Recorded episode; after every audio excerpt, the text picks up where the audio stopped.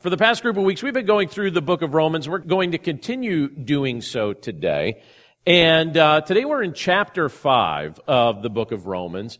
And we're going to be talking about this idea of hope. Specifically, when we look at the section we're about to look at, I hope you see something that I'm seeing here in this portion of Scripture, because it gives us four reasons not to lose hope, even if you're tempted to. Now, depending on what season of life you're in right now, maybe this is something that you identify with strongly, or maybe this is something that you identify with just a little bit. But as we look at this portion of Scripture from Romans chapter 5, we could see that this is a concept that we're given not just general ideas of why we as believers in Jesus Christ do not need to lose hope, but we're given very specific, long-lasting, eternally consequential reasons not to lose hope. So take your Bibles and turn with me to Romans chapter 5, starting with verse 1, and I'm going to read down to verse 11, but this is what it says in the passage. It says, "Therefore, since we have been justified by faith, we have peace with God through our Lord Jesus Christ. Through him we have also obtained access by faith into this grace in which we stand, and we rejoice in hope of the glory of God. Not only that, but we rejoice in our sufferings, knowing that suffering produces endurance, and endurance produces character, and character produces hope. And hope does not put us to shame, because God's love has been poured into our hearts through the Holy Spirit who has been given to us. For while we were still weak, at the right time, Christ died for the ungodly. For one will scarcely die for a righteous person, though perhaps for a good person one would dare even to die. But God shows his love for us in that while we were still sinners, Christ died for us. Since therefore we have now been justified by his blood, much more shall we be saved by him from the wrath of God. For if while we were enemies we were reconciled to God by the death of his Son, much more, now that we are reconciled, shall we be saved by his life. More than that, we also rejoice in God through our Lord Jesus Christ, through whom we have now received reconciliation." Let's pray. Lord, we thank you for your word, and we thank you for the privilege that it is to be able to read it together today and to think about these things that you've communicated to us in it.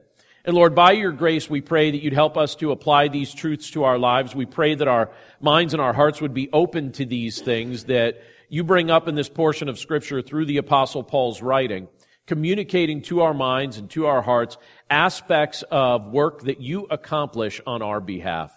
So, Lord, we're grateful that we have the privilege to be able to look at these things together today. And we pray, Lord, that you'd work in our minds and that you'd work in our hearts to understand these things and apply these things in every context of life that we find ourselves in. We're grateful for this all, and we pray this all in Jesus' name. Amen. I've mentioned this before, but I'll mention this again because there's something I want to say about it. I'm a big fan of multiple genres of music. So when somebody asks me, what's your favorite kind of music, that could change very easily on a given day. In fact, at this point, I don't really have an answer for that because I like multiple genres. And there was a song that was released some years ago. I don't remember exactly how long ago it was released. But the song speaks about being stuck in a moment. You know, that's the concept of the song. That's the theme of the song. It speaks about being stuck in a moment. And I imagine that that's probably a concept that most of us can identify with to some degree, because sometimes, depending on our circumstances can start to feel all-consuming to the point that it's hard to see beyond them. You know, it's difficult to see beyond circumstances once they kind of take that all-consuming point or focus in our lives, and so we get stuck in a moment. You know, instead of seeing what's further up ahead, we struggle to see much further beyond the four walls that surround us. And when we experience seasons like that, and probably to some degree all of us have experienced seasons like that, I think it can become rather easy to become discouraged. And I think it can be rather easy to become depressed when we get stuck in a moment like that. I think in those moments we might even be tempted to lose hope. Now, there's another song that I heard years ago. I think I first heard it in college. And the premise of the song, and I know it was being said in a sarcastic way, but it was kind of comedic in a sense, but the premise of the song, or the theme of the song, was, since I gave up hope, I feel a lot better. That's what the singer said. He's like, since I gave up hope, I feel a lot better. And he was saying it sarcastically. It was actually a Christian singer that said it. And he was just joking about it. But is that really true? Like, if you give up hope, will you just feel a lot better? Like, if you just lower your expectations and you're like, all right, let me just give up hope. And then that way I can't be disappointed, right? Wouldn't that be like a way maybe we could protect our hearts from pain? You know, just give up hope. Then maybe you don't feel all that disappointed. Should we give up hope? Obviously, I don't think so. And when we look at this portion of Scripture, I think it confirms to us reasons why that's the case. So when we read the counsel found in a portion of Scripture like this, we can see that the Lord desires that we experience not just a wishful thought toward the future, but a genuine hope. He wants us to be hopeful people. But how can we maintain hope if right now our circumstances are starting to feel a bit hopeless? I think there's an answer to that. I think there's multiple answers to that given to us in Romans chapter 5 here. And I think when you look at this scripture, we can see at least four significant reasons why we shouldn't lose hope, even if we're tempted to. And the first is this: we can have peace with God. So think about what that means for just a second. If I say to you that you can have peace with God, what would you think that that would mean? Let me reread verse 1. It says, therefore, since we have been justified by faith, we have peace with God through our Lord Jesus Christ. Now, before we dig into exactly what's being said there, I want to share something from my recent experience that I think speaks to an issue like this. When somebody offends you, and there's probably somebody in the course of your life that's offended you. There's probably many people over the course of your life who have offended you. But when someone offends you, how long do you hold on to the offense? And I bring that up because not long ago, someone that I've known for many years did something that directly impacted me, and it actually offended me. And when I'm hurt, so in that context, I was hurt. And when I'm hurting, it's very easy for me to become a bit defensive. It's very easy for me to become protective of my heart in an attempt to try and prevent myself from getting hurt even further. And I think it's a little too easy for me to hold a grudge. I don't think in general I'm a grudge holder. But I think sometimes in moments like that, I think, it's still pretty easy to hold a grudge, which unfortunately could do damage to a relationship. It could sever a friendship. It's not unhealthy. It's not healthy. It's very unhealthy, and it's not something that we want to adopt in our lives. And so as this was going on, the Holy Spirit made it clear to me that I was holding on to anger in an unhealthy way. And I was mostly internalizing it. And when he convicted my heart of this, one of the things that he also convicted me to do was to pray for the person who had offended me every day, to make it part of my daily pattern to pray for that person. And so I began praying for that person every day, believing that this is what the Lord wanted me to do. And in the process, what I began to notice was my anger started to melt away, and I began rooting for that person, another brother in Christ, to do well. I was rooting for him. I was praying for him. I felt emotionally and spiritually invested in his well-being, and I watched the Lord allow my anger to subside and return to a loving perspective. Now, it's one thing to experience conflict with a family member or a friend. And we probably, again, at any of us, almost at any season of life that you're in, you can identify with that idea of what it feels like to be in conflict with somebody. But imagine if that was the nature of your relationship with God. If your relationship with God was one that was primarily characterized by conflict. And sadly, that's exactly what used to characterize our relationship with Him. This idea of being in conflict with God, or in hostility, or separation. But then you look at a portion of Scripture like this, and this portion of Scripture tells us that can all be different. Instead of living in conflict with God, we're offered the privilege to be at peace with God, to experience peace from God. And here in Romans chapter 5, verse 1, Paul tells us that this peace it's been secured for us through Jesus Christ.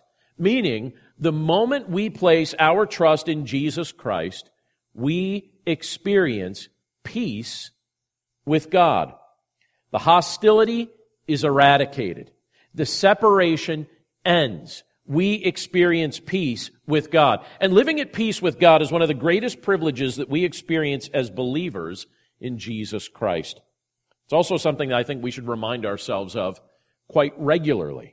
You know, this world throws a lot of things at us that I think try and compete for our sense of peace. You've probably gone through seasons in your life where you felt overly anxious, or maybe there are things going on around you that feel very much outside of your control. And so the idea of having peace in any given moment, sometimes it feels very elusive, and usually it's because we're trying to find peace through our circumstances. And then when we look at a portion of Scripture like this, it tells us that if we genuinely trust in Jesus Christ, we have already been blessed with peace with God. Something that I believe we should remind our hearts of regularly. This is something that's been secured for us by Jesus Christ. And that being the case, we don't need to lose hope. We don't need to be hopeless people. We can be hopeful people, no matter what we may experience in this world. Because the peace that God graciously offers His children, it's not something that's going to go away. It's not something that He offers for a moment and then rescinds. And likewise, because that's something that He offers us, it's not anchored in our circumstances, and it's not anchored in our abilities, and it's not anchored in whether or not we deserved it to begin with. He reminds us that we can therefore rejoice in Him in all circumstances.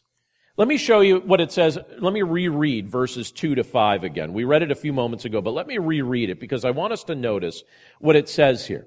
It teaches us we can rejoice in all circumstances where it says this. It says, through Him we have also obtained access by faith into this grace in which we stand, and we rejoice in hope of the glory of God.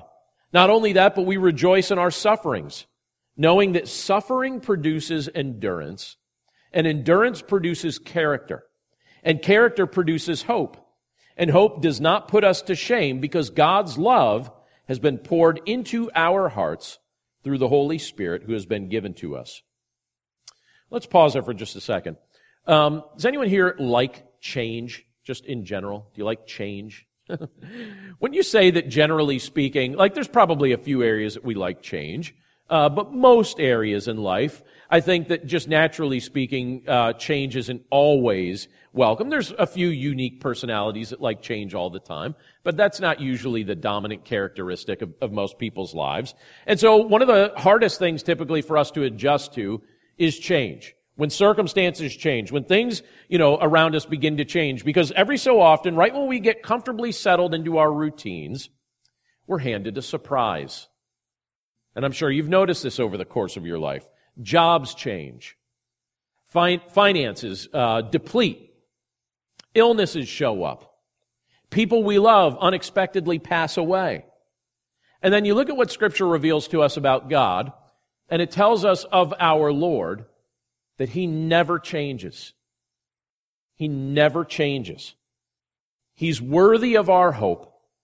And since we've obtained confident access into His presence, right into His throne, through faith in Jesus Christ, we can also trust Him to help us stand in the midst of adversity. When things change around us, when things become difficult, when things become oppressive, we can stand in the midst of those seasons of adversity because we're standing in Him who gives us the strength to stand. We're standing in Him who never changes. And the Scripture reminds us that we come into His presence by faith, we stand by His grace, and we rejoice in hope. And that's something that's true in all circumstances.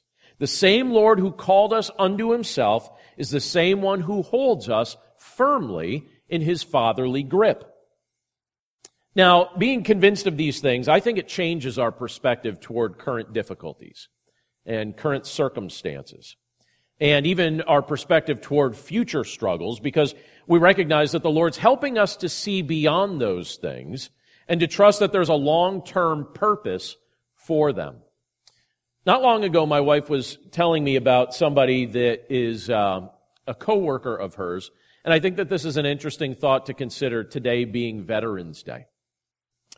But she has a coworker with a very interesting life story.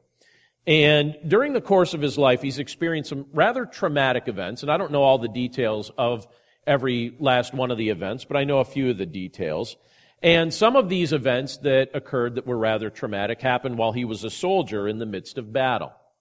And so he saw these things, he dealt with these things, they were very difficult, they were very trying. And yet, to interact with him, you would never realize that he's seen what he's seen. Or been through such horrific activity. You wouldn't realize it.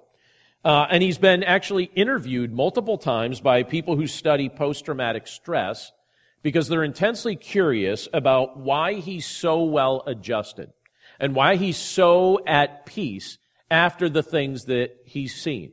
And they know the details about what he's seen. And he jokes about the fact that they just don't seem to want to accept his answer, but the answer he gives to them is the same one every time he's been asked to participate in one of these studies. And his answer to them has been that he has learned how to rejoice in suffering because his hope is anchored in Christ. He's learned how to rejoice in suffering because his hope is anchored in Christ. And he says every time he's been interviewed for one of these things, he always shares that information. And they're like, okay, yeah, but tell us what really helped. You know, what's really helping you deal with adversity? What's really helping you deal with these traumatic events? And he's like, that's really what's helping me. I've learned to rejoice in every circumstance because my hope is anchored in Christ. So now think about this from a personal standpoint. Because if you've trusted in Jesus Christ, Scripture makes it abundantly clear that you are a child of God. You're not somebody that's out on the outside. You're not somebody that's just at a distance from God. You're a child of God. And if you're a child of God, your hope, my hope, should be anchored in Christ. And if our hope is anchored in Christ, we can rejoice in our sufferings. And when you look at what the Lord does through suffering, you begin to realize that our suffering has a purpose. If you're currently going through a season of suffering right now, don't waste it. Rejoice in it, because God is doing something good in you and through you, and even for you in the midst of it. Because when you look at what the Lord does through our suffering, one of the things that He does for us is He uses it in this process of sanctifying us. You and I are going through a process right now where the Lord is seeking to produce more and more holiness in our lives. He already sees us as holy in His eyes. But right now He's teaching us more about holiness, and a lot of times the way that teaching comes to us is through adversity. So He's actually sanctifying you in the midst of it. He's producing holiness in your day-to-day life. He's orchestrating your sanctification. He's using your suffering to teach you to endure. When you look at what the Apostle Paul says in these verses, the Lord's teaching you to endure through your suffering. He's using your endurance to make you a person of character. And He's using your character to produce a deeper sense of hope in Him. And He makes it clear all throughout His Word that He's not going to disappoint you.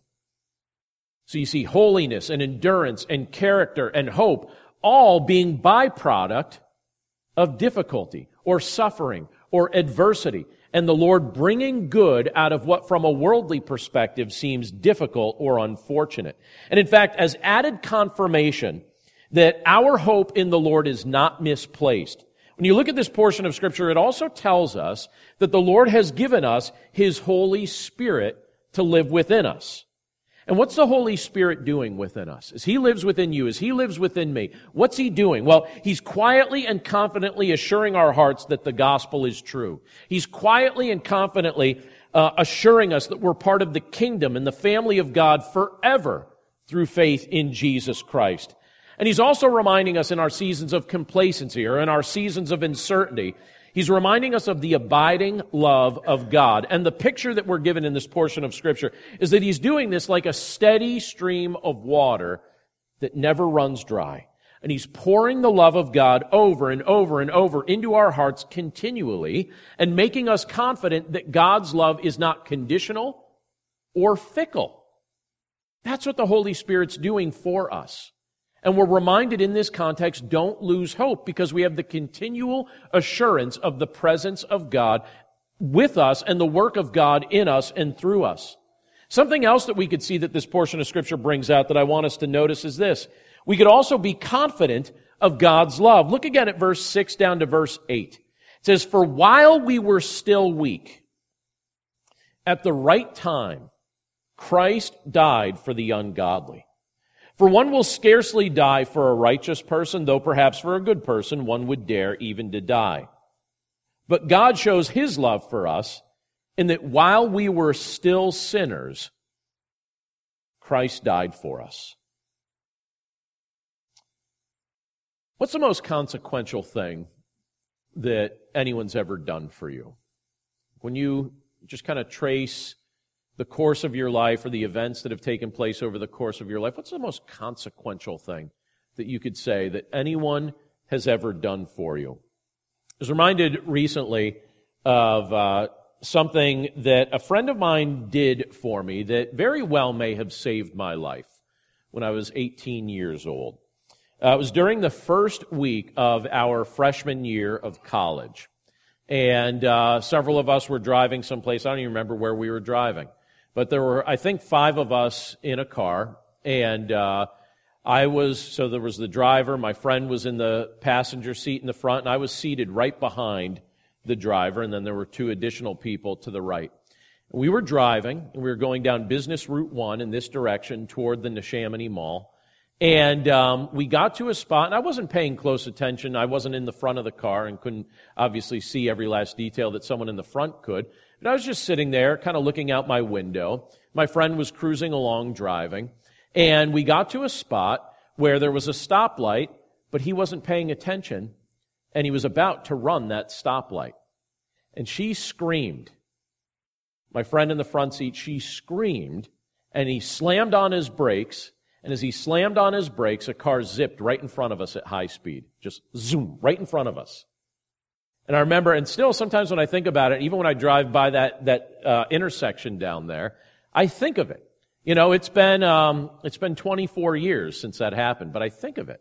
And I've repeated that story to my kids as they've been getting their licenses and buying cars and things like that, because it's something that's on my mind. I actually had a chance to see that woman just a month ago, and I reminded her of that. And I said, you know, you effectively saved my life in that moment, because I don't see how I could have, if I did survive that, I don't think I would have been the same.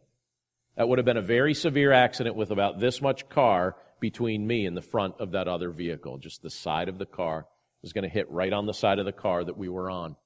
And so I thanked her. And it was funny, she didn't even remember it. She's like, I don't even remember it. Yeah, I guess it was just instinctive just to scream, but I remember it. Maybe she didn't remember it because it wasn't going to hit on her side of the car, you know? But no, effectively, her screaming, I remember in that moment being very conscious of it, watching that car zip in front of us at high speed. I thought, she just saved my life. I would have been creamed right now if she had not screamed. And it's one thing to save the life of a friend, or it's, you know, another thing, I guess we could say, to even allow your life to be given for someone that you love. And we've all heard of stories of parents that have given their lives for children. We've heard stories of soldiers who have sacrificed their lives to save the lives of many others. But would you sacrifice your life for someone who hated you? Do you sacrifice your life for a mass murderer? Do you sacrifice your life for that person from your childhood who always belittled you or bullied you or always made you feel miserable, and even though you're an adult, sometimes they still pop back into your head? Would you sacrifice your life for that person? And yet, when we look at this portion of Scripture, that's exactly what Christ has done for us. It's exactly what He's done. It says, you know, at just the right time, He did this. The perfect time. At just the right time, He did this. He came to this earth. He took on flesh. He lived the perfect life that we couldn't live, and then he died on the cross. He who had no sin took the death penalty upon himself that the ungodly, that we, deserved. We did not deserve this act of sacrifice or this act of substitution to be made on our behalf, but that's what we received anyway. That's what Christ did for us. And isn't it interesting to consider, when you look at what Scripture says about these things, just how nonsensical the notion that the love of God has to be earned or obtained really is, you know, through like our efforts. This idea that we have to earn the love of God, that we have to deserve the love of God to be able to keep His love. When you hold that notion up to this portion of Scripture, it's nonsensical to believe that. Christ came to die for the ungodly. God showed His love for us by sending His Son to die for us when we were still sinners, not when we were righteous. He came to die for us while we were sinners. And I think when we consider the nature of what was done for us at the time of Christ's sacrificial act, I think yet again we're reminded why we should never lose hope. If God was willing to show us His love while we were still dead set against Him, is He not also willing to show us His love once we've come to know Him through faith in His Son? He was willing to show us His love when we were thumbing our nose toward Him and living as His enemies. Is He not willing to also show us His love once we've come to faith in Him? If we've trusted in Christ, God is not our adversary. He's not set against us. In Christ, this Scripture reveals to us, and this is where we'll finish today, we've been reconciled to our Heavenly Father. We've been reconciled to Him. Let me finish up by reading verse 9 down to verse 11. It says, "Since therefore we have now been justified by His blood, much more shall we be saved by Him from the wrath of God. For if while we were enemies we were reconciled to God by the death of His Son, much more now that we are reconciled shall we be saved by His life. More than that, we also rejoice in God through our Lord Jesus Christ, through whom we have now received reconciliation." Now, reconciliation is a term that sometimes I hear people use in regard to relationships, and sometimes I hear people use it in regard to financial things where they reconcile purchases with their checkbook and things of that nature. But at its essence, when you're talking about reconciliation, you're talking about taking something that is far away and bringing it near, something that's distant that you bring up close. So when we were living in sin, we were far from God. We were distant from Him. We worshipped our own unrighteousness, and we had no desire for the true righteousness that only He can supply. And then you look at what the Scripture reveals to us. It teaches us that the blood of Christ changed that. The blood that Christ shed on your behalf and my behalf changed that. His shed blood was shed for our sin, so that we could be declared righteous through faith in Him. And the wrath of God that was upon us was placed on Christ in our place. And now through faith in Christ, we are reconciled to God. We are brought near to Him, the Scripture's teaching us. We're adopted as His sons. We're saved from divine condemnation. We're no longer enemies of God. Scripture tells us we're now His family. In Christ, we have peace with God. We can rejoice in all circumstances. We can be confident of God's love. We're reconciled to our Heavenly Father. I don't know if you consider yourself an optimist, or if generally you consider your personality type to be a little bit more on the pessimistic side. But if you've been going through a challenging season right now, if this is how you would characterize this season of your life, if it's been a little bit difficult, maybe a little extra difficult, if you've been going through a challenging season right now, I hope when you look at a portion of Scripture like this, that the Lord uses these reminders from His Word to remind your heart specifically not to lose hope, even if you're tempted to. Lord, we thank You for Your Word, and we thank You for the privilege that it is to be able to read it together today and to look at it and meditate on it. And Lord, we pray that as we come before you now, you would speak to our hearts, you'd speak to our minds, that you'd draw us close to yourself, that you'd help us to recognize that even though we may deal with adversity and even though we may deal with difficulty and all sorts of circumstances of life, that we're not in a hopeless context, that we have hope that goes beyond our circumstances because our hope is not anchored in things that change. Our hope is ultimately anchored in you. Lord, we're grateful for the fact that your Son, Jesus Christ, came to this earth and was sacrificed on our behalf, that he willingly gave his life to atone for our sin, that he took your wrath, Father, upon himself so that your wrath could be removed from us as we place our trust in Christ. And Lord, we're grateful that we've been given a reminder of this substitutionary sacrifice, that when we partake of communion, as we partake of the bread together, we can be reminded of the fact that Christ's body was given for us. As we drink the juice together, we can be reminded of his blood that was shed for us. And Lord, as we do so today, we pray that this concept of reconciliation, this concept of your deep and abiding, unchanging love, that these would be concepts that flood our hearts and flood our minds as your Holy Spirit applies these truths to our day-to-day lives. Lord, we deal with adversity all the time, but at the same time, we know that you're present with us. And so, Lord, whatever we face today, whatever we face this coming week, whatever we face in coming days, things that we can't predict or even foresee, we know, Lord, that ultimately, you don't allow a single thing to come into our lives that isn't for your glory and for our good. So, Lord, we pray that just as we're encouraged in this portion of Scripture that we just looked at moments ago, that we would rejoice in all circumstances, in seasons where everything seems like it's going fine and in seasons when things might seem a little bit miserable. We pray, Lord, that we would not lose hope, but that we would maintain joy and that our joy would be anchored always in you. So we thank you for these things now. We pray that you'd remind us again of all that you have done for us as we partake of communion together. And we pray this all in Jesus' name. Amen.